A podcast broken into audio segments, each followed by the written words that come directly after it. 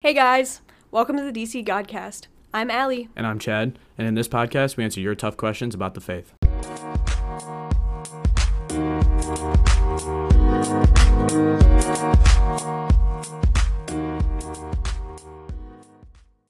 Welcome, Mr. Bird. Thank you for joining me and Allie today. We have a great question for you today, but first, let's begin in prayer. In the name of the Father, the Son, and the Holy Spirit.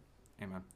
Lord, let us persevere through the temptation that we feel on a daily basis. Amen. Amen. In the the Father, the Son, and the Holy Spirit. Amen.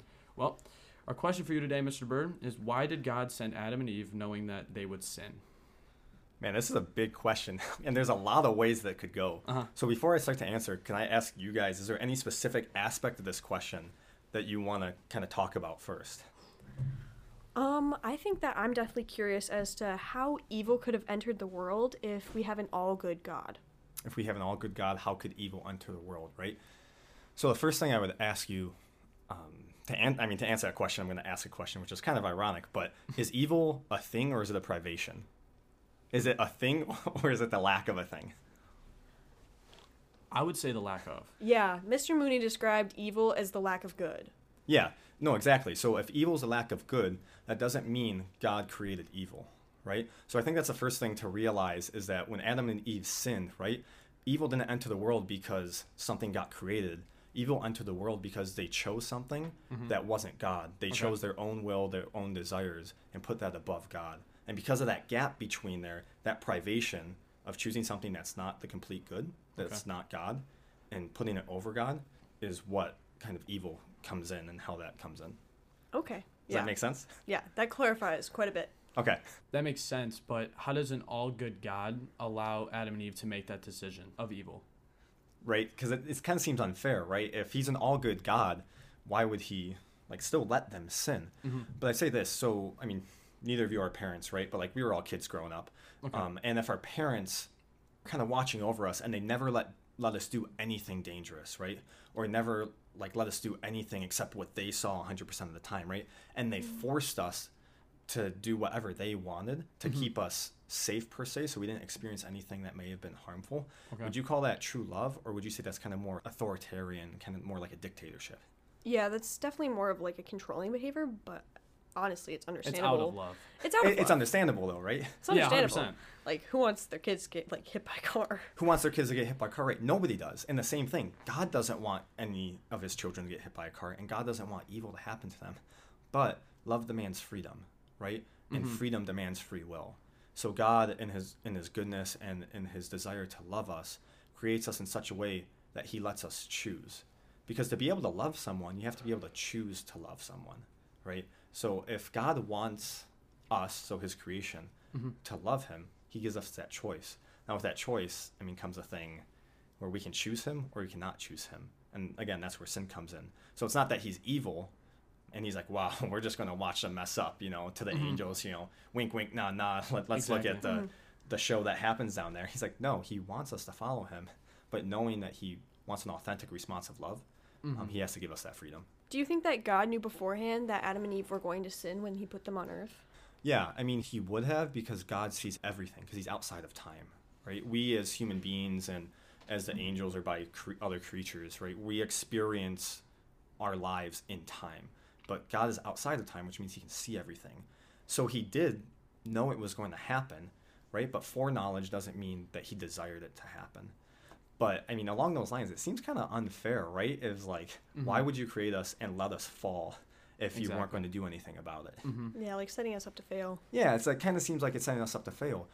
But here's the thing: is even from the very beginning, God didn't desire us to stay there. Have you guys ever been to the Easter Vigil? Yeah. I have not. You have not. Well, I've never. so Easter Vigil, it's a really beautiful liturgy. It's at the end of the Triduum, which is Holy Thursday, Good Friday, and then Holy Saturday. Holy Saturday.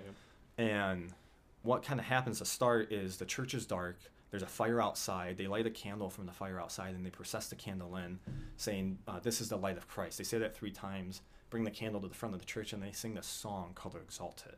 And it's, a, it's an ancient song, it's an ancient hymn um, to the candle, and it's really, really beautiful.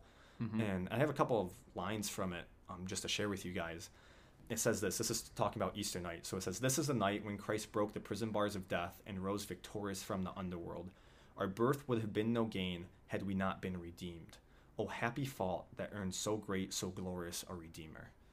Right? So it's kind of the emphasis it's putting on if God created us and didn't redeem us, it would have been really unfair and really unjust.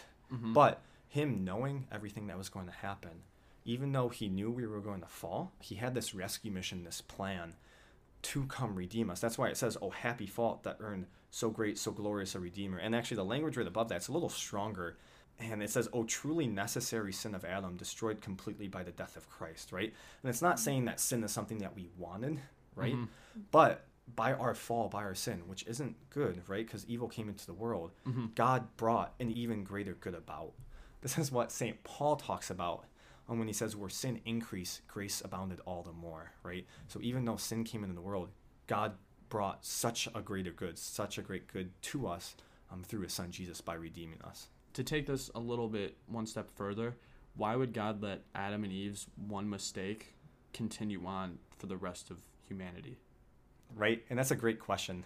And I think to understand the answer to that, we first have to understand that Adam and Eve are kind of an embodiment of us all, right? Mhm. They participate in human nature in a way kind of different from all of us because they are our original parents. And one of the things the Catechism says is that both Adam and Eve shared an original holiness and justice when they were created. So God didn't just create um, them kind of like everybody else in a sense. He created them with this original holiness, with this original justice, makes them, in a, in a sense, more perfect in a greater communion with God than, say, we have now. But when they sinned, they harmed our human nature. So they didn't just harm themselves, but they harmed our human nature, which is why we're in a fallen state. And that fallen state is passed on. An example I've heard before is um, how there are some mothers who may have certain addictions, right? And how that addiction can be passed on to their Mhm. baby. So you can say the mothers have this fallen state that is passed on to their prodigy or to their children, right? So in the same way that Adam and Eve fell, that Mhm. hurt their their nature, so that fallen state passed on to us. Okay. Thank you so much. Before we conclude, do you have any more concluding thoughts? No, it, it was a pleasure being with you guys again. Thank you so much for having me. No problem. Thank you, Mr. Rude. Listeners, thank you for tuning in. If you have any questions, please send them to the DC Godcast at divinechildhighschool.org. For now, I'm Chad Sims. I'm Allie Tomiko, signing off for the DC Godcast.